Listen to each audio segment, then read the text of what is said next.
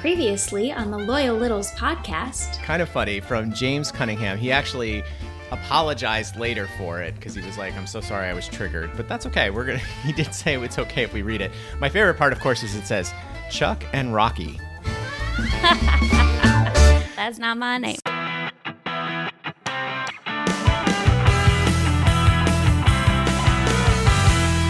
Welcome back to the Loyal Littles podcast. And please welcome back to the show, Joe. Hey, Joe, how's it going? Hey, everybody. Uh, it's going rather well. How are you? We're doing great. And obviously, we also have, uh, what's your name?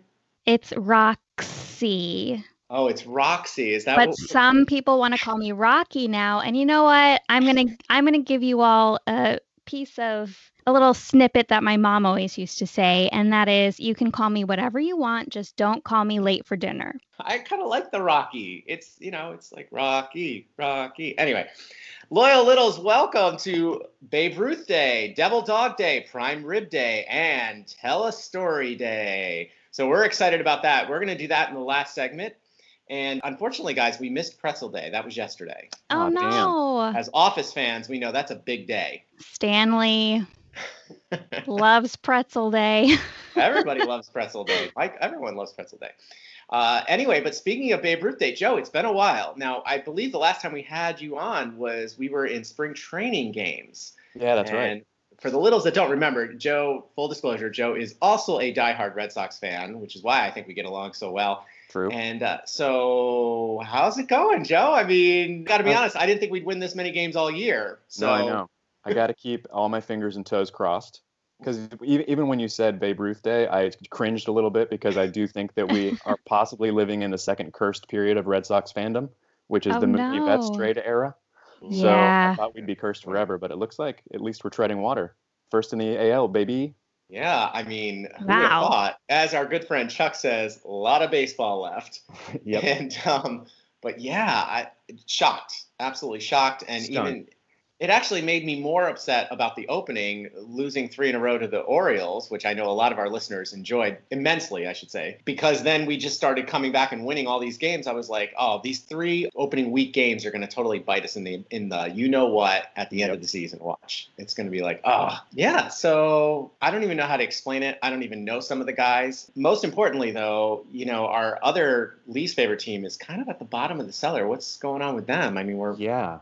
I mean, We're should not- we even? I think we should avoid that topic because I don't want to reverse jinx them back. You know, yeah, that's true. I don't want to bring them back to life. You know what made me feel good though, Joe? The other day, uh, one of my other diehard Yankee fan uh, uh, softball acquaintances, I'll call him. I mean, he's a friend, I guess, but we're, we don't hang or anything. But he actually posted something like, "Yeah, baby, from worst to third, let's keep it going." And I was like. That gave me hope because he actually sounded like a Red Sox fan. I mean, that's something we would say. Yeah, and no all doubt. those years of suffering, and that is something we would say. And then literally the next day, they dropped back down to the last place in a tie because they were, of course, you know, they like a half game ahead Right. of the two teams below them, and then they lost. And I mean, it's just, it's kind, it kind of gives me hope when Yankee fans start acting like Red Sox fans. I guess You love to see it. it's one of the perks of living in New York as a Red Sox fan. When the Yeah. Yankees are sucking and struggling, you really just you can just like it's like oh sitting in a warm bath. It's, it's beautiful. All right. Well, Joe, so we're doing this contest. Uh, it's a look-alike contest. Do you have any look-alikes by any chance that you know of? oh, that's interesting. What is it? Lookalikes. Um, yes, okay. Maybe you guys know this actor's name. It's Matthew something. He was on uh, Downton Abbey. you mean the character? That was the character's name. Yeah, yeah. that's Dan it. Stevens. Dan I love him. People have said there's a little Dan Stevensy vibe from yeah, the I could see that. yeah. I could see that. All He right. also played the Beast in the the recent live action That's Beauty and right. the Beast, and I didn't know he could sing. Well, sort of. I didn't know he could do what he did in the movie, and I I thought he was great. Very very charming. Excellent. Good Wow. job, Dan. Now. Joe, are you on? You're on on the Twitter, right? I'm on the Twitter. All right. So you'll have to, if if you if you want, I would love for you to post a side by side picture so the littles can see this. Because that's what we're doing. We have this little contest going, and we actually got a really fun one. And I this is to remind everyone, we got one from Patrick Moffat, and I, I don't know if I'm going to say this right. I apologize, Sully. I apologize, Todd Takei. Shokita Beer Guy it's a Choquita beer, I think is how you say it. And he, so uh, just a reminder that it doesn't have to be a living live person. It can be, he, he looks, I mean, it's really funny. Uh, we'll try to retweet it. It's, he looks like the guy on the can. Oh, Is what gosh. what it is. That's And, awesome. uh, it's a really good one. So yeah, so that's in the running. So Littles, don't forget to send us your lookalike pictures, WTFCpodnet at gmail.com, or you can just tweet it at us. That's at Loyal Littles Pod. And we'll take a look at it. We're collecting all these and we're gonna have I, I don't know, or do we have a cutoff, Roxy? Maybe we should say I the was end of the month. I was just gonna say, yeah, let's we should do maybe the end of the month and uh, yeah. yeah, and we can uh pick a winner and pick out a prize. Do you guys make merch yet? Do you make like uh, koozies or anything? Not yet. We're we're, We're, thinking of- looking into some things. hopefully gonna yeah, we we don't want to let we're- we are looking into something. We're Yes. I don't want to say it yet, just in case. And uh, we did get a tweet from Sully in Boston. As far as doppelgangers go, very underrated How I Met Your Mother continuing plot device. Face matching tends to match me with Conan, but real people tell me Seth Green. Well, Sully, Hmm. hello. We need a side by side. Put You it know, up that's there. interesting. I forgot that the face match thing is a thing. Maybe I'll put my face on there and see if I get any better responses.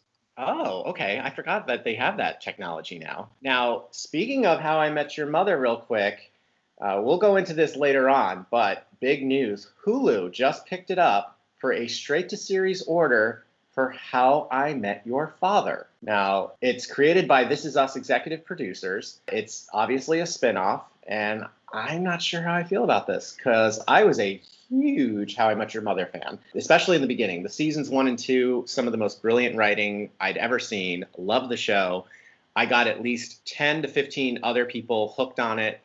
And I just, it's one of these again. I'm going, cross your fingers, cross your toes, as Joe said earlier, and just please don't suck, please don't suck, please don't suck, because I'm going to probably definitely want to watch this. Oh, for sure. I Chuck, you actually got me into How I Met Your Mother too, and I'm about I think I'm in the eighth season right now currently. Um, Oh. But I'm actually really excited about this because Hilary Duff is starring in it, and I love her. I used to, you know, I I grew up a '90s, early 2000s kid, so Lizzie McGuire was my favorite show on Disney Channel, and I think she's super talented and so i'm looking forward to see her play whatever role they're having her play Yeah, I mean, it's it's going to be interesting. And Roxy, you we actually got a email for you, right? yeah from chris davenport. He says first i want to say i've been enjoying the podcast. It's been fun to meet the littles. That's awesome chris. I'm glad you're enjoying it. Then he says roxy as a dancer and with taking those training courses you should check into rpr reflex performance reset It is amazing. I coach football, and RPR is the number one thing we do to stay healthy and aid performance. And then he posted the link. So, Chris, thank you. I'm definitely going to check that out. The more knowledge I can gain about how to keep myself healthy and keep others healthy, like that's what I'm looking to do. So, thank you. Yeah. Now, is ballet still a thing for football players? I think it should be. I mean, no, seriously. I remember there was some growing up. It wasn't for us because we didn't have a football team, but there was some Mhm. coach, and he took a lot of scrutiny for it. But his players later in life, I could have sworn they thanked him for it because it Well, the big strengthened them story, so much. the big story in the 80s, 90s was when Lawrence Taylor started doing ballet. Oh, Because so that's he was where it like came the biggest, baddest dude on the field, and Yeah. he, he did it for flexibility and balance. And he was Mhm. like, "You can make fun of me all you want. it's amazing." Yeah. Ballet is super useful in so many aspects of life. And I've been taking ballet since I was five years old. And I really, I do. I think it's something that can really help athletes if they can get over their egos a little bit because it's actually, it can be incredibly masculine. You watch some of these male ballet dancers, it's incredible what they do. The strength and agility that it takes for them to do some of these moves is amazing. And for an athlete like a football player, I feel like it could only help, Joe, you said, with their balance. And I think it could help weight transfers. You're going to one side and then you have to fake someone out and go to the other side. You don't want to fall on your face. So I think it could be really helpful. And last thing I want to bring up real quick, Joe, I'm interested to see if you even know anything about this. Michelle Pendleton, our great guest from one of our most recent episodes, tweeted at us, saw this, and thought of you. The Buy Nothing groups got a huge write up in the Washington Post. So we were excited about that kind of because I, I feel like I introduced this to a lot of people And speaking about the DC area, guys, let's get out of here because our guest today, I'm calling part of the dynamic duo. Now, that was what Batman and Robin were called, right? Correct. Well, I don't know which one's Batman, which one's Robin. We've had the one on already, and now we have the second half of what we're calling the dynamic duo. Little stay tuned because we'll be right back with Meet the Littles. You're listening to the Loyal Littles podcast on the WTFC Podcast Network.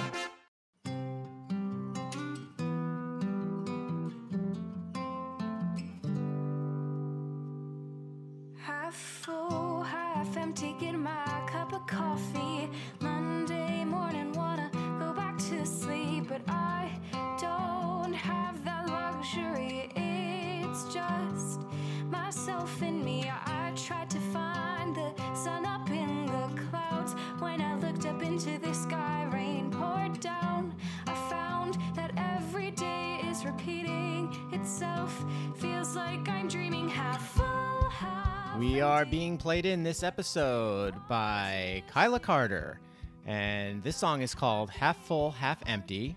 Now, this is her second song. It's debuted last Friday, so we're one of the first podcasts to play it on the air, and we are so excited. Kyla is 15 years old. Now, how about that, Littles? 15 year old Kyla Carter. If you want to reach out to her, she is on Twitter, and that handle is at Kyla D. Carter. That's at K Y L A D as in delightful Carter, C A R T E R. And if you like what you hear, the best place to go find all her stuff and all the links that you need to find anything where you can buy her music, it's at kylacartermusic.com. That's K Y L A C A R T E R M U S I C.com. That's the best place to find all her stuff. If you like what you hear, go pick some of that up. Like I said, 15 year old Kyla Carter, amazing stuff. This is her second original song. We actually debuted the first one about two months ago. Happy to do it. Good luck to you, Kyla. And as always, we'll play the full song, half full, half empty, at the end of the podcast.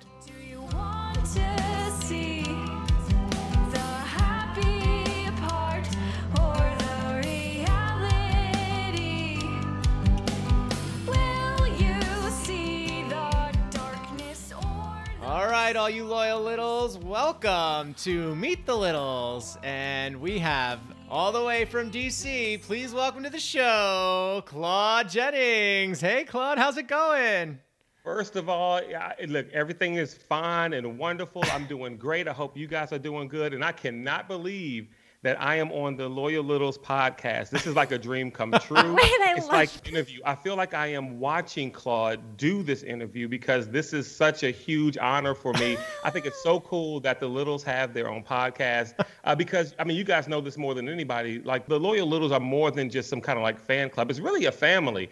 And so to be on this show and to be on the podcast and to be the Meet the Littles segment is a huge honor for me. So thank you guys so much. And you know, I'm just looking forward to having a lot of fun. And thank you guys for the invite. Those were the sweetest words I think we've ever heard And- about and- the show. And the check cleared, right? That, that, we, that we sent you for saying all. Check, the check definitely cleared. And, Actually, I think we Venmoed you. with this whole thing, We're doing everything online. Did assure you guys before the show that I am wearing pants, so there'll be no Jeffrey Toobin moments um, with anything. I'm fully clothed from uh, head to toe. So That's, there we go. I mean, first of all, that's so sweet of you to say. And I just do want to give another shout out to Kevin for coming on a bunch of episodes earlier. You've been both been so supportive of this. We're just really rookies compared to you, obviously, and we look kind of look up to you. I've heard a bunch of your podcasts. We learn from listening to other podcasts, and yours is one that we've learned a lot from. So mm-hmm. thank you. I'm fanboying here. You know, you're fanboy. I'm fanboying here. You know, it's like this is great. I, I'd like to throw a "Eat It, Ryan" in there because yeah, Ryan was great too. He came on a couple episodes ago. So, Claude, we just normally do the same. We just turn it over to you. We want to hear about you. Tell everyone. I know a lot of the loyal littles obviously know who you are already, but for those the ones that don't, can you just uh, introduce yourself? Tell us a little something about yourself, where you're from, all that stuff. Absolutely. And if I start to go long, just interrupt me. But, you know, yeah, I'm Claude Jennings, born and raised in Washington, D.C., in Northeast. For those who listen to, you know, you know, make a left at the traffic light. And the, so I live like off the corner, if you're in Washington, D.C., uh, of North Capitol Street and Michigan Avenue. One street down from Michigan Avenue on North Capitol Street is Girard Street. And that's where I was born and raised uh, in Northeast D.C. A, a media specialist, I guess you could say. I work for several different networks in the DC uh, metropolitan area. Hubbard Radio is one where I do a lot of sports work for, uh, you know, Washington Wizards basketball, uh, GW basketball. We'll probably talk a little bit more on that later Oh, when Mr. Tony was at uh, Washington Post Radio. I was doing GW, GW basketball games then uh, when uh, he was there, and the whole Colonial Nation thing was kind of a joke. But um, so we did that. Uh, I worked there with Hubbard, also WGTS 91.9. I'm there with that station now. I also started my own media company about six years ago, Hope Line On media, where we do media marketing solutions for businesses and entrepreneurs. Um, also, for the last two years, have been the a producer for the Washington Football Team Radio Network. So yeah, just a media guy. I am also a loyal little. Was a loyal little before working with the TK Show, and I remain a loyal little. And now I'm on the loyal little podcast. So life life can't get better. Than Full this. circle. Now it's complete. Exactly. So this media, I mean, is this something you knew you wanted to do when you were a kid? Like, when did this all start? Did you go to school for this stuff? Oh man, so it's interesting. I honestly, throughout being, you know, growing up being a kid, I wanted to be like an astronaut, um, football player, like a professional football player. I also wanted to, I wanted to fly fighter jets in the Air Force. believe it or not. That wow. is cool. Yeah, isn't it? Um, But then, you know what? Honestly, Desert Storm happened, and then the reality of if you are a fire pilot, you're going to have to fight in war. I was like, oh, don't know about that. So, so I changed. So I, so I kind of put that on a, on hold. But one summer, it was it was the summer between going into my senior year in high school. So I was I went to Catholic schools here in, in D.C., St. John's, all the way up until high school. In high school, I went to Takoma Academy, which is a private school, not Catholic though, uh, Seventh Day Adventist, I, or what I believe. And so anyway, uh, what I believe the school is. And so going into my senior year of high school, I was working a night job with my uncle. Now here's the thing. So I've had several people in my life. My father died when I was 12, and I had several uh, male father figures in my life who influenced me in one way or the other. But this particular summer job was with my uncle Eddie, my mother's youngest brother. He had a trouble upbringing. I mean, got in trouble with the law, all kinds of stuff. And so the best career advice I got was from a guy who you never thought would be able to offer you good mm-hmm. advice, right? Mm-hmm. And so as he's getting his life together, he gets this temp job cleaning up FedEx Field overnight. They were just building FedEx Field, so it was it was 1998 in the summer. And so anyway, he's got this job. He's like, hey, I can get you a temp job this summer if you want to work with me. And I'm like, yeah, I'm, I'm down for some money. He says, well, um, what do we do? Well, at night, we clean up after the construction as they're building out FedEx Field. So I'm like, all right, cool. So, you know, we're sweeping up trash and stuff. So we're taking a lunch break. We're sitting in the stands. They're getting the field ready for a preseason game against the Miami Dolphins. And we're sitting there eating lunch, taking a break, and talking about sports because he played basketball. You know, he was great at that in, in football. And, and I wanted to be an athlete, but I was always too small to play in, in high school. And so he was like, What do you want to do when, after senior year? And it was weird for me to get this question from an uncle who all his life was in the streets, uh, Yeah. doing things that was not necessarily legal and things like that. And I'm like, whoa, he's really making me think about it. And I said, well, I would have loved to have been in, in the league, you know. And he said, well, why don't you cover sports? Why don't you be a journalist? Why don't you go into media? And that was the moment I decided to do it. And I, I thought that I wasn't good enough. I mean, again, I'm a poor black dude growing up in Northeast DC. I don't think that I can make it in this.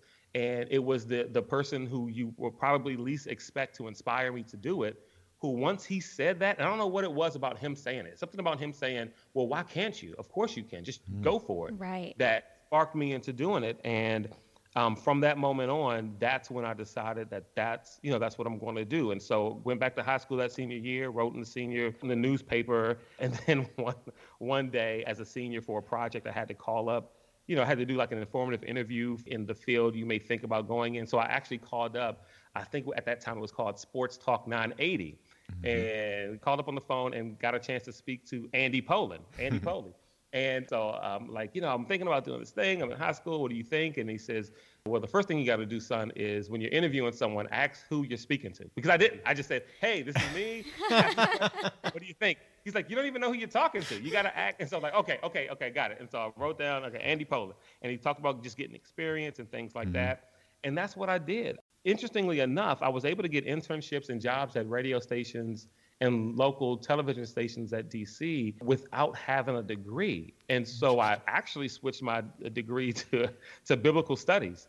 And that's what my degree is in, but I work in media. Um, Oh my gosh. So then you work from station to station, this and that, and, and that's kind of like you know who I am uh, now. That's what kind of formed and shaped uh, uh, what I do.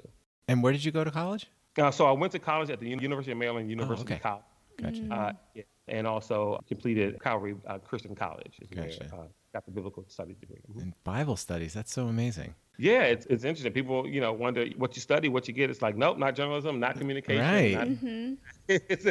well because by the time I was halfway through school, because I had to work my way through college. Like I didn't have any scholarships. My parents didn't have money to send me, so every single class or credit that I took, I had to pay for out of my own money. And so by the time I was halfway through school and decided to switch my major, and for me, the biblical studies was religious but also historical. So it, it- a lot of history in that as well. So that's kind of what that whole whole thing was. So yeah, I switched it. I had to switch it up. Wow. That's so cool. And that story is just so inspiring. You have this one person that you don't expect, but because of his experiences, he didn't want to see you go through that as well. So he was able to give you a direction and hard work and dedication. You can achieve anything. And that's that's really incredible. You know, and if I could add one thing to that, like I said, I had other influences in my mm-hmm. life, and some of the ones who you think would have put me on the path to go were some of the ones who said, I don't, when I said this is what I think I want to do, you know, go into media, w- literally said, I don't know if you have what it takes to make it. Sure. Well, you sure it's super competitive.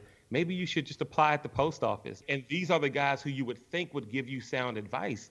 And so I don't know what it was inside of me that said, no, I'm going to follow this former drug dealer gangbanger his advice Yeah. than these people who live in the suburbs with these big houses who are trying to help me out. I'm going to follow this guy. And Yeah. I'm glad I did. Well, something clearly clicked with you, and you just said, you know what, I'm going to run with this and see where it takes me. And look at you now. Yeah, now I'm on the Loyal Littles podcast. Yeah, there you go.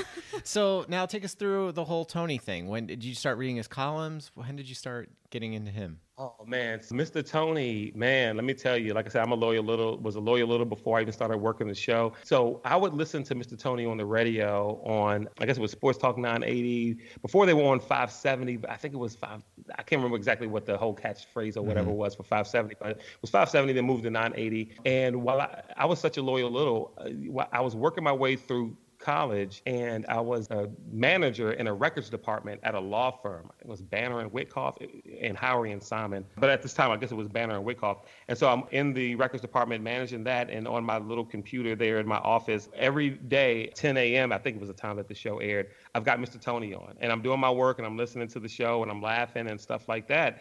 And at the same time, I'm applying to different radio stations uh, because I just had an internship at a television station, but I, want to get in this thing, want to get paid. So I applied to a, a company now known as Hubbard, which is the or a company that uh, I guess owns WTOP, WFED, and this is where I met Kevin and all these other people. So I applied to the station, and to my surprise, I get a call back, and they're like, "Hey, we don't have anything open at like WTOP or anything, but we're going to start this Washington Post radio thing in collaboration with the Washington Post, and we're looking for, to hire people." And so I said, "Yep, I'm in." And so I was working overnights. I, I was hired as the overnight guy. I'm working from 9 p.m. to 6 a.m uh, which is fine with me. I mean, I'm in my early 20s. Yeah. Um, I'm working in my field. I'm good to go. Everything is great. And then at that time, there were rumors that Mr. Tony may not be back at 980. And there were rumors that, well, they've got this Washington Post radio thing going on now. So maybe he'll go over there because of the Washington Post and the radio thing. And so I put that biblical studies degree to use and started praying and prayed that Mr. Tony would come to the, well, anyway, so I'm hoping he comes, hoping he comes. And then we get word yeah, Mr. Tony's coming to Washington Post Radio. And I'm like, yes, this is going to be great. But his show wasn't going to be on the same time that I was going to be working there because I'm, you know, 9 p.m. to, Yeah. to 6 mm-hmm. a.m. So I devised in my mind, since we are a new station, I'm going to write up how if we switch the hours of the production team, how it could help the station better. So I wrote this whole proposal, and when you know it, the GM bought it. Like the only reason I wrote this was so that I could be the one who would be there during Right. Mr. Tony's show.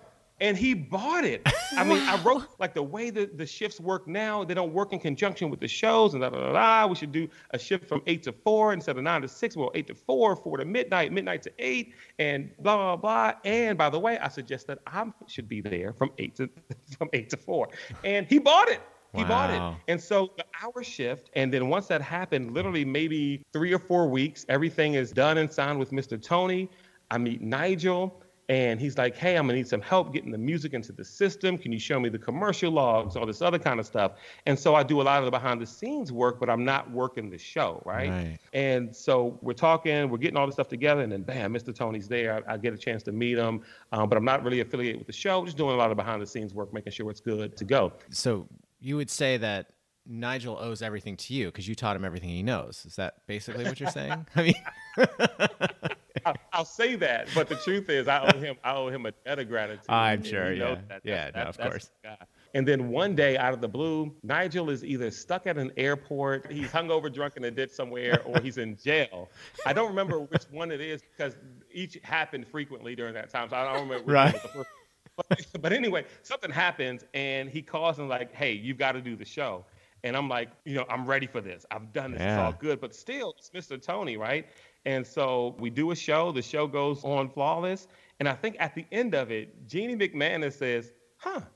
So Nigel doesn't do magic. And we all just kind of laugh and Right. say, huh, so someone else can do this. And and that was my first experience. And I just helped those guys out a ton. And and what actually happened, well, it was one time where like I, did, I would do a lot of pre-show prep, like making sure the commercial logs were good, the music was loaded, everything was fine.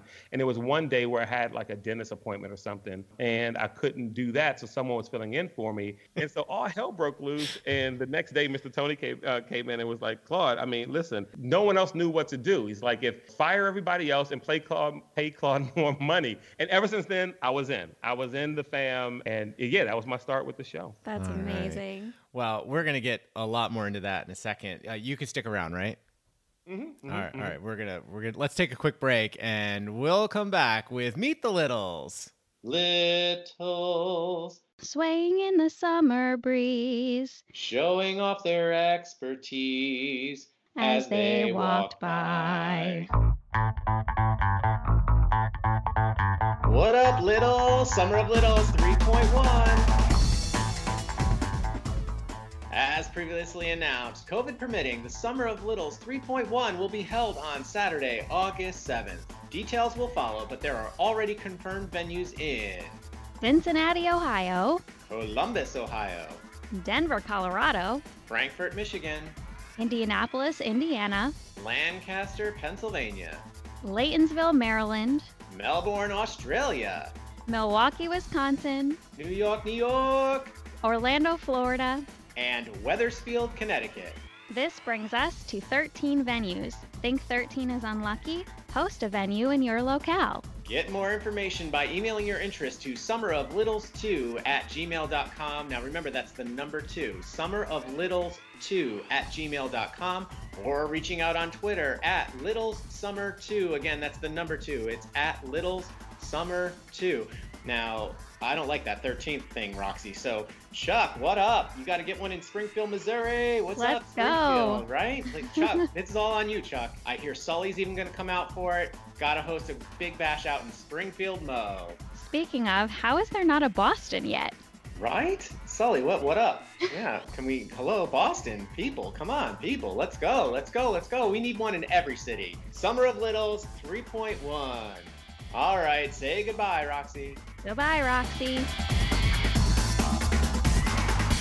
Welcome back to the Loyal Littles podcast, and this is amazing. Claude Jennings is sticking around, so this is gonna. we haven't lost him yet.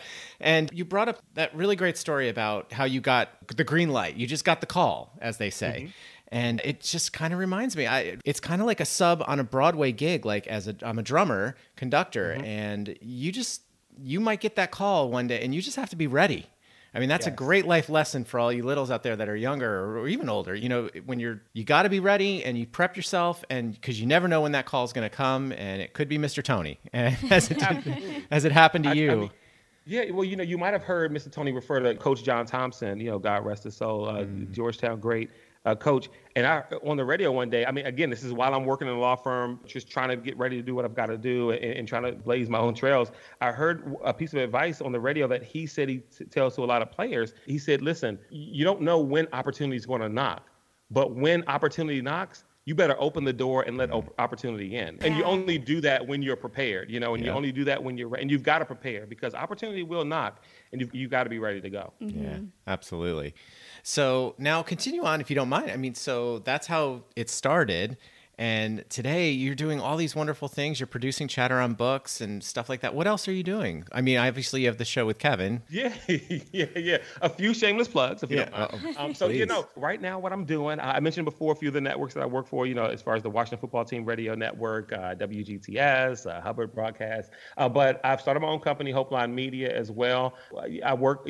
Kevin and I have a, a show. He talked about it on the show that he was on uh, with the Loyal Littles podcast, Federal Football Report, because it's on Federal News Network. And so he said, "Hey, why don't we call it the Federal Football Report?" And I said, "Listen, dude, I'm not getting paid, so call it whatever you want to call it. I'll just, I'll just be on the I don't, I don't care when I, there's no money on, on Yeah, this right. right now. So uh, I'm on that with Kevin Federal Football Report. I've got a golf podcast called Golf DMV. Uh, DMV is for DC, Maryland, and Virginia. If you're not around this area, so in D, if you're from DC, there's suburbs in Virginia and Maryland that are close to DC, and so we call this whole area the DMV. So you live where I live now in Silver Spring. Maryland, but you're from DC, you just say, I'm from DC. So the DMV is DC, Maryland, Virginia. It's Golf DMV, where we talk about golf uh, in DC, Maryland, and Virginia. Uh, and the website is golfdmv.com. Just a shameless plug there for the loyal littles. And see, I, I do those two shows. Like you said, I produce Chatter on Books and several other shows uh, through my network, from politics to sports and all that jazz, and still connected with the TK family. You know, when I left that radio network, the Washington Post Radio, and, and TK left as well, he went back to uh, 980. But then after a while, he started to go independent and just do podcasts. And then, uh, if you remember, he was doing the podcast from an undisclosed location. Yes. Um, was at the so that's, that's the undisclosed location was, and so I got a chance to go up there and see how they're doing some stuff, just in case Nigel, you know, needed a vacation or was passed out drunk in a gutter somewhere. I could come do the show, um, and then we had Chatter, the restaurant, and then once that happened with all the other shows, uh, they brought me in to kind of help out with that stuff. And again, that's Nigel, that's my guy, that's him calling me up, hey, hey, we're going to do this thing. Want you on the team, and so again, forever, you know, Yeah. grateful for him for just seeing something in me to want wanting me to stick around. And a lot of that had to do with Mr. Tony being cool with me. So again, shout out to Mr. Tony for wanting me around and, and, and thinking I'm a I'm a good guy to keep on the team. And so uh, did that. And then obviously, um, you know, uh, Michael's inheritance was wasted in chatter, and so that closed. and now, uh, but they still do the independent stuff, you know. And so I'm still affiliated with them anytime Nigel needs needs something, or Torie Clarke and David Aldridge with Chatter on Books, which is always fun uh, to to be on with those guys. So that's some of the stuff that I'm doing now. You know, and life is good and, and, and everything's great with like the flexibility and schedule and, and still be affiliated with those guys. To be a fan of the show that you sometimes come on and help with, it's great. It's great. That must be amazing. And I just hope I get to meet Nigel someday because it's I just would love to pick his brain. And I I don't want to bore the littles. I would love to pick your brain too about producing and things like that because it's all new to me and it's been so Mm-hmm. much fun and it's just I talk about this all the time when I'm editing the podcast. It's that's the artistic side and it's uh it's a lot of work. Well, but picking, picking Mark's brain would be a longer project than picking mine. Mine, mine may be wide, but it's definitely not deep. It's it's it's, it's deep. And so, is there anything you want to else about your background or anything? yeah, you know what? Do you do you guys mind if I flip the script a little bit and ask you guys some questions? Oh. Oh. because I'm a loyal little, and to be honest with you, I was super excited when I found out that there was a, a Loyal Littles podcast. What made you guys want to start a show based on the Loyal Littles family? Well, Chuck has had this idea for at least five or six years, and it took a pandemic for me to look at him and say, "You've been talking about this forever. Just do it already. Yeah. Just jump mm-hmm. in." You know. I, it was just I, I got so tired of being in all these Facebook groups with all these people and hearing all these names and hearing these people getting their emails read every other freaking day on the on the podcast. And I'm like, I would love just based on the emails how they write them, and then of course the jingle writers. Being a mm-hmm. musician mm-hmm. myself, I was like, it blew my mind. You know, it really did. It just the, the turnaround time. Now I know that's different now, but it just blew my mind. The talent these littles had, and just smart and funny, as the saying goes. I just wanted to meet them. You know, and what's interesting too is like we talk about the littles. You know, it's it's bigger than just like a fan club. I mean, you hear it on the show all the time how it's like a family. You know, you guys get emails and stuff all the time, and I totally get it if you're not ready for this question. You know, mm-hmm. but what was a moment, even on this show, that really just showcased? Wow, you know, the loyal littles. It, it, it really is bigger than just some fan club. It really is a family. Every single interview we've done has been such an eye-opening, wonderful experience, and You should explain. Roxy's not a little. I have I have no clue. I, I've I've learned I've learned over the years of knowing Chuck. That's why I'm called a tiny. I yeah, we call we call her a tiny. Um, I put up with him and his fandom, but I have absolutely 100% learned that this group is special. I mean, just from Rocco's Warriors and things like that, all these to the see all these donations the coming in. The kindness, the welcoming feeling that Mm. each little has given, and I mean, we just did a a loyal littles podcast bracket challenge, and we had Mm-hmm. littles writing it and say, "Hey, I'm going to send you my product to give away as prizes, things like that." Because we don't have a prize closet. Yeah. you know what I mean. Uh-huh. We don't have that stuff yet. You know, we have nothing. We don't have sponsors or anything like that. And Yeah. um, yeah, it's just the the generosity is what is amazing. And Claire to help us out get the thing. Sorry, Claire, I had to say it. Uh, Oh wait, you mean Cool Aunt Claire? Cool Or- Aunt- Cool yeah, Aunt baby. Claire. Oh, I lo- yeah, I got a chance to meet Claire at one of the live Chatter on Books events. Uh-huh. Yeah, she is cool. She is cool, Aunt Claire. Oh yeah, and you know she was the first person I thought of to be. She was our first guest, and she was more than happy to help out. And she, she knew all these people. She knew the littles, and obviously better than I did. And uh, because I've never been down there, I never got to chatter. Unfortunately, you know, mm-hmm. being up here in New York, because our schedule is just so crazy. You know, doing eight shows a week, and or we did. Good and- lord. yeah, mm-hmm. yeah. And so, yeah, I mean, it was just, I, I think for Roxy, that's what really solidified for her. I knew already. I mean, just from yeah, the, he just was sort of sitting by, like, just you wait. yeah. Now, Mm-hmm. in her defense, mm-hmm. she does occasionally watch an episode of PTI. I'd say more than occasional, than actually. So she knew Tony. She knows, you know, Wilbon. She knows Mm-hmm. a lot, but she doesn't know a lot of the Littles jokes, you know, and that kind Oh, of yeah, stuff. yeah, so, yeah. but she's It's obviously definitely a family. My wife is the same way. A lot of times I'm I'm listening and she's just like, "Why do you think this is so funny?" Like all he does is complain about stuff. And then like, "Well, because it's it's Mr. Tony." And then she's like, "Is he really spending 15 minutes talking about the the, the trash bin in the backyard or this you know Honda Civic outside of his house? Like, why do you care about this?" It's like, "Well, because it's it's Mr. Tony. We just care. Like I, I can't explain it. We care." I know it's hilarious. It's fantastic. But All I right. do have to ask. I do have to ask you though, uh, uh, and and I'll be done with my interview portion. No, of the, of keep show. this.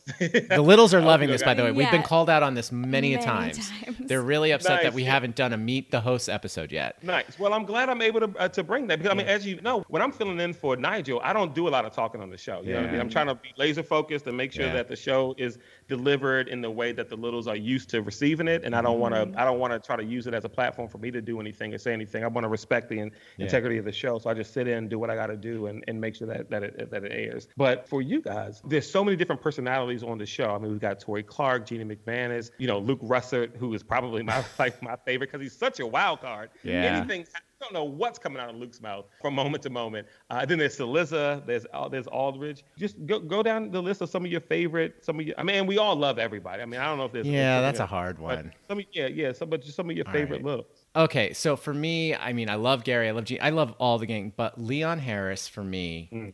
it's the voice. It's Mm-hmm. it's like it's butter, you know. they say. I just Something you may not know if I can interrupt you real quick about Yeah. Leon. His voice is so smooth, but the way the brother walks, I mean, when he walks into the room, he's got this swag, he's got this lean, Oh he's my- kind of leaning with it, rocking with it. It's like, yo, Leon is cool. You know what I mean? Like That's- Leon is legit. The way he sounds is the, like the legit level of his coolness. Okay, you're That's so, so cool. making my day because to hear that, because you know, I, I only know the voice. I, I don't even see him on his newscast and stuff like that because I I'm not from down there, you know. And uh, just I don't know something about him. Every time he's just they're all I'd like to say they're all intelligent. Obviously, some are funny and some are different than other. But you know, I'd say Gary and Leon are two of my favorites, probably. Gary just legit funny. I mean, he just gets the whole feel of the show and, Yeah. and, and Yeah. his delivery. And Gary, you know, super smart dude. And uh, and Gary and I um, had opportunity to talk a couple times about different projects, and he gave me a few leads. So you know, yeah, shout out to Gary for a couple of leads Nice. that um, for some stuff for my company uh, uh, with that. Um, I love Luke Russert. You know what I mean? Wild Mm-hmm. card. Um, you know, uh, Cillizza, legit Yeah. funny. Cillizza has some of the best. I mean, do you guys remember a few episodes? It must have been a couple months back where Tony asked him a question and he says, "Oh, "Yeah, Mr. Tony, but before I start, I just want to let everyone know that I just dropped my kids off at Yeah. a very expensive private school here in DC." Like, I Chasey. mean, what is Cillizza?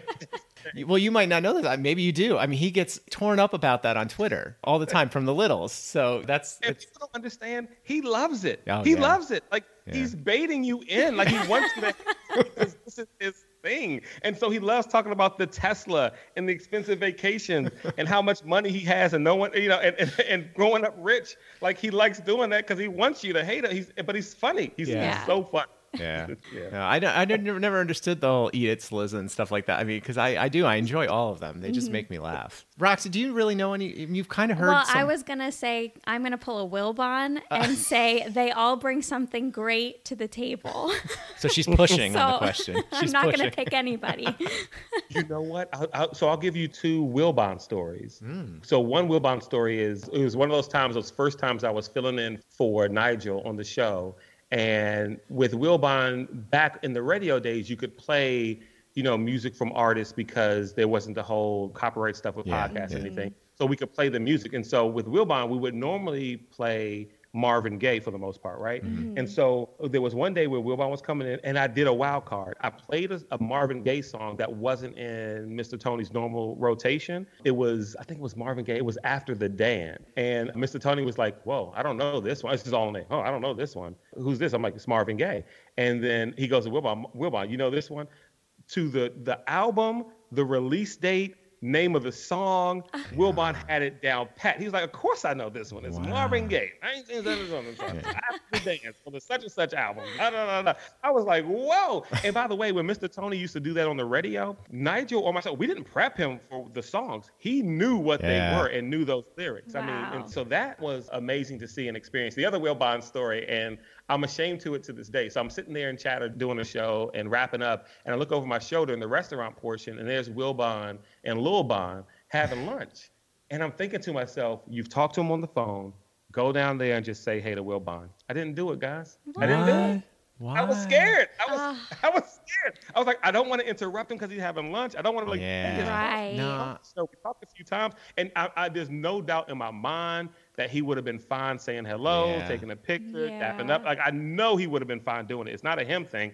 It was a me thing. I froze. I froze. I, I didn't say understand anything. that. I, And, I had a few moments like that I- in my life. Yeah, no, I get that. Yeah. I almost did that. I finally, I had a couple Tony moments like that, and then I finally just bit the bullet and full out stalked him. And then like, well, he announced on PTI where he was going to be in New York, so I was like, all right, Well, I'm I'm going. there. You know, and I'm like, I'm there. So I just waited outside. He was going to see a show. It's like, all right, I'm going to wait outside with my three books, and like, you know, and he loved it, and it was everything I hoped it would be. You know. I'm telling you, like working with Mr. Tony has been some of the most enjoyable moments of Yeah. my career, and and quite honestly of my life. To be honest with you, I mean, just a great guy to be around. And you know, when I when I fill in for Mark, it's not like I'm doing it for free. I mean, I get paid. Yeah. But every time I do something, he always comes in with whether it's a hat or a sleeve of golf balls or something to give me. And Oh, it's like wow. I'm still I'm getting paid to do this, but he still just But he gives me appreciates it. something. Yeah. Yeah, from the closet, just to say, hey, I appreciate your work this week, or you know, for the le- next few days, and Wow. and yeah, it's it's, it's always meant a lot to me. So. Yeah, I just and I've said this a bazillion times. I just I hope he knows, and I think he does now. Back in the day, I wasn't sure, but I hope he knows what he's created. I really do, because like this whole world of littles would not exist, and this podcast probably wouldn't exist without him. No, you're right, and you and, and let me say this: as someone who's in the room from time to time, he definitely gets it. He gets it, mm-hmm. and he's he's in awe of it. And there are some, several times where he just sits there, and this is off air. He says. The stretch of this show and the connective tissue is amazing. He's like, I'm touched by this. I'm touched. And so he gets it. Believe me, he gets it. And so all the loyal littles out there, Mr. Tony feels it. He gets it. Uh, you know, he loves it. He may not take you out to a restaurant though, but Yeah. he, he, Well, you know, it's like I also think it's funny. I don't even think he knows about this podcast, but I mean, how many people could say they have a podcast about their fans? You know, it's like right. Right. and, and I'm with you guys. Every time I'm in that room, I have a moment. Every time I'm in the room where I sit there and I say, What in the world is this lower middle class at best, black dude in Northeast DC, growing up lower middle class poor, doing in this room? I'm mm. looking at David Aldridge and Torie Clarke and Jeannie and Tony and Leon and you know, Cillizza. I sit there and we're doing the show. And from time to time, I'm just like, the first thought that comes to my mind is, what in the world am I doing here? The second thought is, not mess up. Mr. Tony Yeah, Show. right. Do not mess up this show. See, that's, it's so weird. I would be like that too. And I've worked with many quote names. You know, I've I've mm-hmm. drummed for many. You know, and you you hang out with them backstage. You don't think anything of it, and it's just like I'm just like, yeah, they're real people too. They put on their pants one leg at a time, just like we do. But then Tony approaches me and I freeze. You know, it was like you know, it's it's so weird. It's so weird. I would love to ask Would you rather win an Olympic medal, an Academy Award, or the Nobel Peace Prize? Mm. Uh, I'm sorry. What was the second option? The Academy Award? Oh, Academy Award. Because with that, I've obviously made a lot of money doing whatever I did to get that award. Olymp- I don't need the Olympics money. No, Nobel Peace Prize. It's great as a legacy thing, but I'm into revenue, guys, and so, so that is kind of revenue with as far as parallel, revenue parallel. Sure. So if you win an Academy Award, you would assume that you made a lot of money doing something in the arts. Uh, and it and it was good. It was it, it, it was good. Uh, And it could Peace lead to more money in the future. You can ask so- for more, you can Yeah, that's true. request more things. Yeah. Exactly. like as it was once said, I'm back for more cash. Okay? Uh, so what's a special hidden talent that you have that no one else knows about? I don't know if no one knows about this, but I am a low key musician. I'm a low key musician. I play the piano, I play the drums, I play the bass guitar, I play the trumpet, and I'm Wow. decent. I can follow a little bit on a trombone, and so I play a, a few different instruments. All right, I wouldn't call that low key then. Hello. The- now, so uh, do you, have you ever thought about writing a jingle or something like that for the show? Uh, you, so no, I don't know if I'm that good. Um, if you write one, I can play it back, but I don't know if I can create my own. Maybe I should. Maybe I should. Yeah. I think that, that might be good.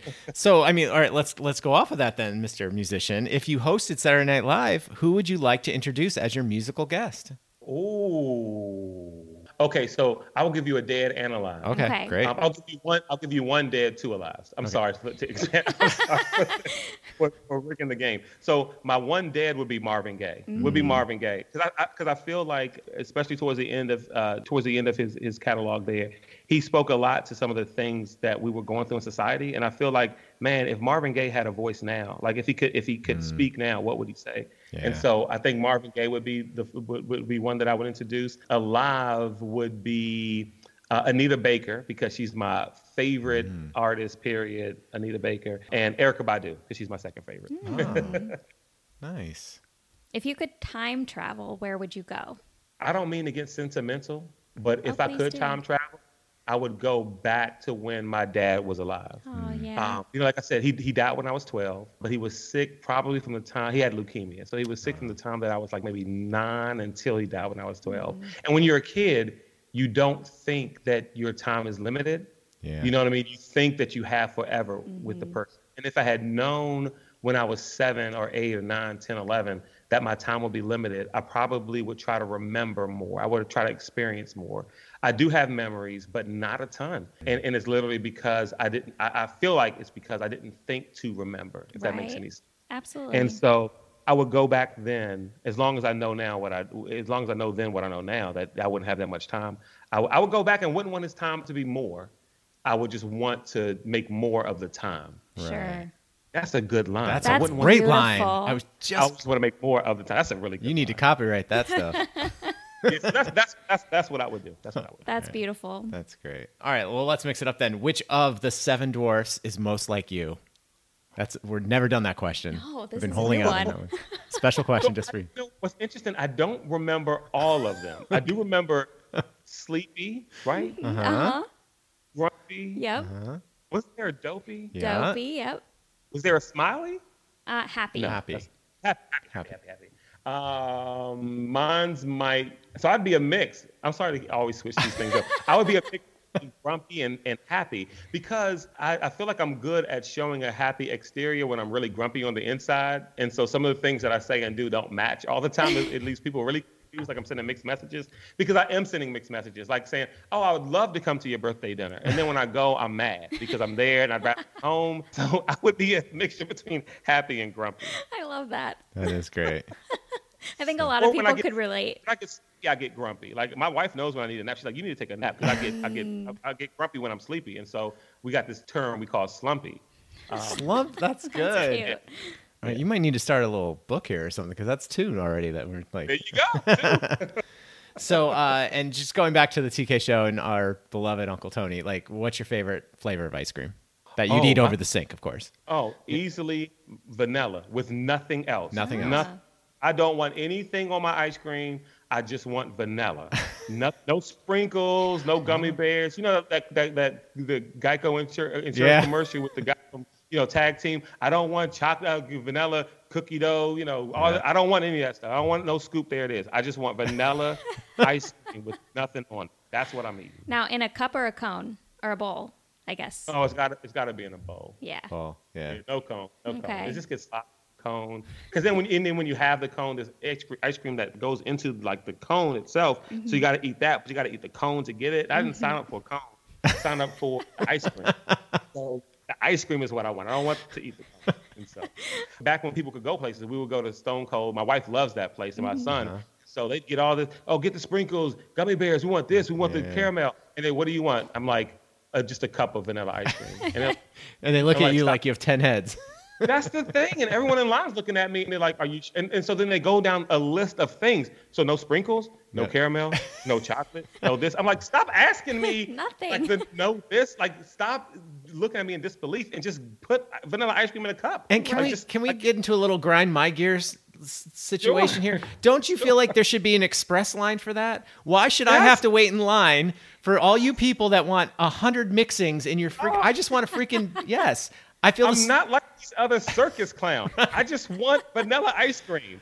Put me in the express line so I don't have to. And, and then uh, you talk about grind my gears.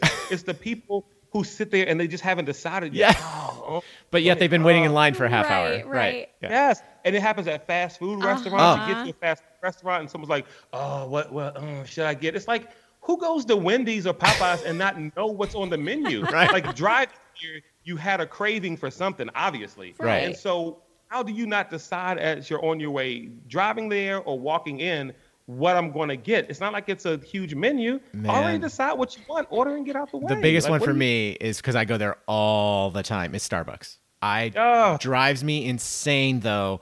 Waiting in line and all these people that want these Fancy schmancy. fancy schmancy drinks with frappuccino with whipped cream, double this, double Yeah. that, or or now they have all, all these food items and stuff like. I just I'm like I just want a freaking cup of coffee. Can I just get a cup of coffee? And I want it to be hot. And they really need an express line for that.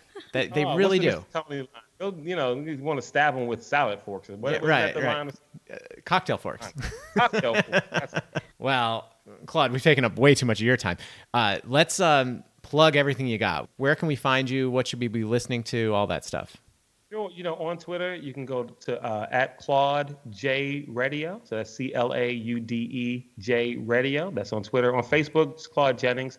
Uh, golfdmv.com is where you can find the golf podcast. Federal Football Report is where you can find that. And yeah, thank you guys so much for the time. And and again, I'm you know I love what you guys are doing here with the Loyal Littles podcast. I love the Littles family. I, like I said, I'm, I'm thankful for just being able to be in the room with Mr. Tony, but to, but to be able to share that and talk about it with the uh, Loyal Littles podcast. And anytime you guys want me back on the show, I don't know what I offer, but if you Are you kidding? We, you we haven't laughed back this on the much in a very long time. I So know, thank this you has so been much. wonderful. Uh, and I'm looking very forward. I, I'm embarrassed to say I did not know about the golf podcast, so I'm going to look that up. Oh yeah, check Looking- it out Golf looking- DMV. Yeah, Yeah. golfdmv.com is the website, and maybe I should send you guys some Golf DMV merch, and you can give it away to people too. Oh, that would be Um, great. Yeah. And yeah, man, thank you so much for the invite on the podcast. This has been a pleasure. Um, to be honest with you, I was low key nervous, but it. Well, that's that's the biggest great. compliment we can have. I have. know, right? Uh, but we always do this. We pay homage to the big show, as we call it. We'll get you out of here on this. Over or under? Oh, you got to go over. Under, under doesn't make any sense. It's extra work. Uh, you know, over is right there, right in front of you, right in your face. You go over. All right. I love it. We love it. Thank you, Claude. It's been amazing. We really appreciate the time. Uh, well, well, blessings to you guys and continued success and love to all the loyal littles. And I hope you guys feel the appreciation from the loyal littles for this act of love that you do for the uh, show. So Thank blessings you. to you Thank you. That's what makes it. What? That's why we do it. Yep. So, all right, all you loyal littles, we'll be right back. You're listening to the Loyal Littles podcast on the WTFC Podcast Network. Now back to the show. Welcome back to the Loyal Littles podcast. And I mean, another great interview from what we're calling the dynamic duo. It's now complete. Thank you so much for coming on. And we did want to get in a little bit now to end the show. You know, not much Oscar talk at all on the big show yesterday. So we kind of wanted to get into it a little bit. Now, it definitely snuck up on me. And I know we use that term on the big show a lot, but this one definitely snuck up on me. I completely forgot about it. I Yeah, didn't even too. mention it on Saturday's podcast. And I just completely forgot about it. And probably for me, because I had a show, so I couldn't even watch it live. And that's always the bummer about what I do is we always have shows on Sunday nights.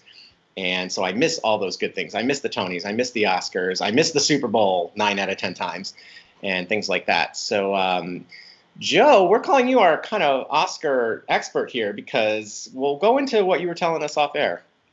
Yeah, it's sort of. I mean, I've loved movies uh, my entire life, and when I moved to New York and I had like every movie uh, and every theater at my disposal, I decided to commit to watch every Oscar-nominated film in every category every year, and I did it for maybe five or six years in a row, which is a lot of movies, but uh, it's just something that I love to do. So I don't think I've missed an Oscars in quite some time. So let's let's dive into this real quick. I mean, I, I mean, I'll just throw it out there. I hated it.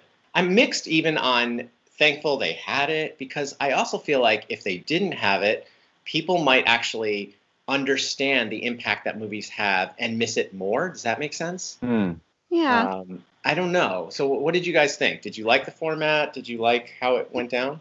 Well, that's interesting that you said that. I didn't even think of that possibility if they didn't if they didn't have it at all. Um, I think that could have been a really powerful thing. However, I do appreciate when they're you know when people are trying to show that we are we can overcome this we are above this let's work together but let's continue to try to have these events in life and life doesn't stop so i think that was probably what they were going for but I actually thought it was kind of cool to have such an intimate setting. I, I don't know. I thought there was something really nice about it. It was different. Joe, what did you think? Yeah, it had a it had a Globes vibe. I mean, I agree, Roxy, in principle, that it is mm-hmm. good to show that life can have some semblance of normalcy to it. So I, I I sort of cut them a lot of slack for trying to do something different at a time that's incredibly unique in human history. But when I put on like my critical viewing hat, I didn't enjoy it. I didn't really like the show. They've been messing around with some like Oscar staples, and I'm sort of maybe I'm an old head Mm. now, but I, I miss showing the clips. When someone's nominated for something, I like to see that solid like 30 second clip Yep. of them Yeah. Performing. Instead, it gets a little bit. It made me feel awkward when the presenters, like Laura Dern, waxes rhapsodic about each person's performance for five minutes. Mhm. And it's like, whoa, it makes me cringe a little bit to be like, we're just actors talking about how great actors are instead of it being Letting it show. Yeah, and if for it being for the audience, it felt a little bit like you were looking inside this weird clubhouse full of like millionaires who were Mhm. patting each other on the back, where I kind of wanted to enjoy it as a spectator. Does that make sense? Absolutely. Absolutely. And let me tell you, the one that really grinded my gears, and so you just said it, they go on for five minutes doing this, and then let's not even get into the whole Glenn Close trying to move her butt segment.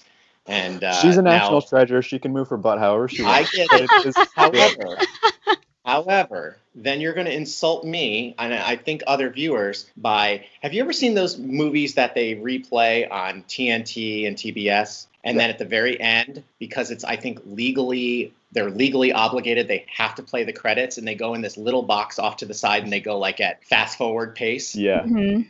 That's how I felt the in memory was. And that really pissed me off. Yeah, it was a because little that's one of my favorite segments because a lot of times now I know there's a lot of people they had to get through and to me though I'm like it doesn't matter. Take your time. Give them the respect they deserved. And most times when you see their pictures and the name flash on the thing the first thing you do is go oh my gosh I forgot. You know because some of these people died last April May and you just forgot that they passed away. And that to me then immediately takes me to a place of oh, I remember when they did this and did this. Well, I couldn't do that the other night because they're on the next two people past them. Well, Yeah. we have to also address the elephant in the room, right? This is the thing that everyone's talking about, so we don't need to drive it into the ground. But the whole reordering of the last awards, setting it up, everyone's expectation is Chadwick Boseman is going to win the Best Actor Oscar posthumously for an amazing performance in Ma Rainey's Black Bottom. Mhm. And then they chose to put that award last. And that was like, I think, a Steven Soderbergh decision. And then it goes to Anthony Hopkins, who is not only not there, but not even on a video call anywhere to be found. He's Mhm. just at his home with his cats. It just was so strange. Just how you're saying, like the dis- disrespect of the in memoriam stuff, I found that sort of swerve to be almost more disrespectful to Chadwick Boseman. Mhm. Yeah. Mhm. Well, and how about disrespectful to the best picture? Because that's the way it always is. And I, I get that we're in a time where things can change and should change and things like that. But in my opinion, again, just my opinion, I don't think something should change. I mean, that's the way it's always been. I, I don't understand. I mean, what about the best actress? Why weren't why aren't we featuring best actress then? Maybe they'll do that next year. Maybe they'll save that one for last. I yeah, I, Yeah. why why was that a change that they felt they wanted and needed to make? I guess is the question. I think it's because of what's going on in the world, and I think we all thought we knew who was going to win. and Yeah. it just didn't happen. So I'm confused because I feel like if you knew, look, I don't know how all these award shows go, but we know somebody knows who wins, right? I mean, they keep it a secret, but I would think the producers know. I mean, are we are we really going to believe that the person who put the name in the envelope on the card is the only person that knows who won that award? Right. I, I don't know how that works, but I, I'd like to think that they could have. I don't know. First of all, that's why I just think like let's not change it at all. Let's just keep it the way it was. I mean, if you want to do Best Actor right before the Best Picture award, fine, and that would have obviously helped the broadcast as well in the other night's scenario. But- right. All right. Well, guys, let's wrap this up real quick. Now, we also mentioned in the first segment that is today is Tell a Story Day. So, mm. Roxy, real quick, because we're almost out of time, we both have quick Oscar stories. Yeah. so go ahead, real quick. Well, we both got to hold an actual Oscar one night. And of all places, at Broadway Bowling. Oh, amazing. yeah, Alex Dinelaris, who was the co-screenwriter for Birdman, which won the Oscar in 2014, he was actually he also wrote the book for On Your Feet on Broadway.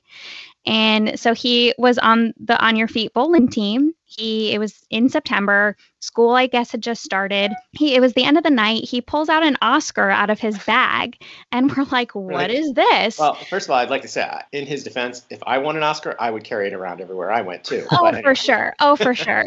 But his reasoning for having it that night was he had just had his first day of teaching that day. And he always brought the Oscar in on the first day to show the kids look at me. This is who I am. And I came from, you know, nothing and I won an Oscar. So if you have a dream, like go after it. And I thought that was such a great message and also really cool that he was just carrying around his Oscar, no big deal, and that he let me hold it and Yeah, take a well- well, picture with it. We'll put that up on Twitter because that's a good picture of you. Yeah, it was really Oscar. cool. It's Really really heavy, heavy. Yeah. Yeah, yeah.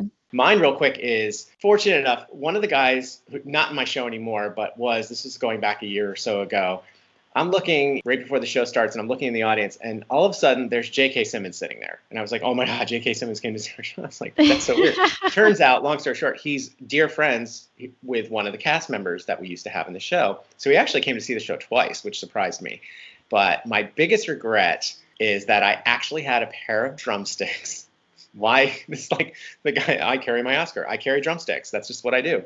And I didn't have the, I did go up to him, but I did not bring the drumsticks and say, Can you sign the drumsticks? Uh, that would have been really cool to have. Yeah. But I did go up to him and just say thank you for your Oscar speech. And Little's his Oscar speech, just one of the first times that literally just stopped me, and I did what he said. And it had referred to your mom and dad, or just he's like, call your dad, call your mom. And I literally did that. I hit pause on the telecast after his speech and I called my dad. All right, guys, we should get out of here. It's still Roxy, tell everyone how they can get in touch with us to send in their lookalikes. Don't forget. Yes, please do. You can email us at WTFCpodnet at gmail.com. We're on Twitter at Loyal Littles Pod. We're on Instagram at the Loyal Littles Podcast. And we also have our Facebook page, the Loyal Littles Podcast. So check us out. And don't forget, if you listen to us on iTunes or Apple Podcasts, please, please, please go over there and give us a rate and a review. We really appreciate those. And we'd obviously like to thank Claude Jennings for coming on, being our Meet the Littles guest today, and Kim Wilson and Jason Bullitt for our bumpers this week. And of course, a big thank you, Joe, for coming back. It's so good to hear you again. Hey, my pleasure. Anytime. Have a great week. And remember, as always, if you're out shopping online tonight, Use the code, people! I'm fully clothed from my head to toe.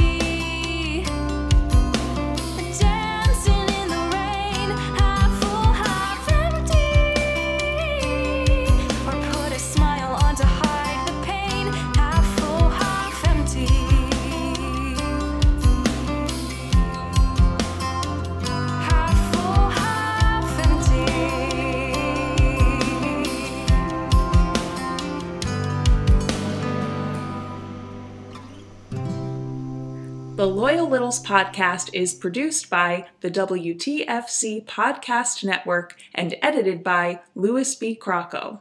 And the Loyal Littles podcast logo is designed and drawn by Eric Londergan. Oh, yeah.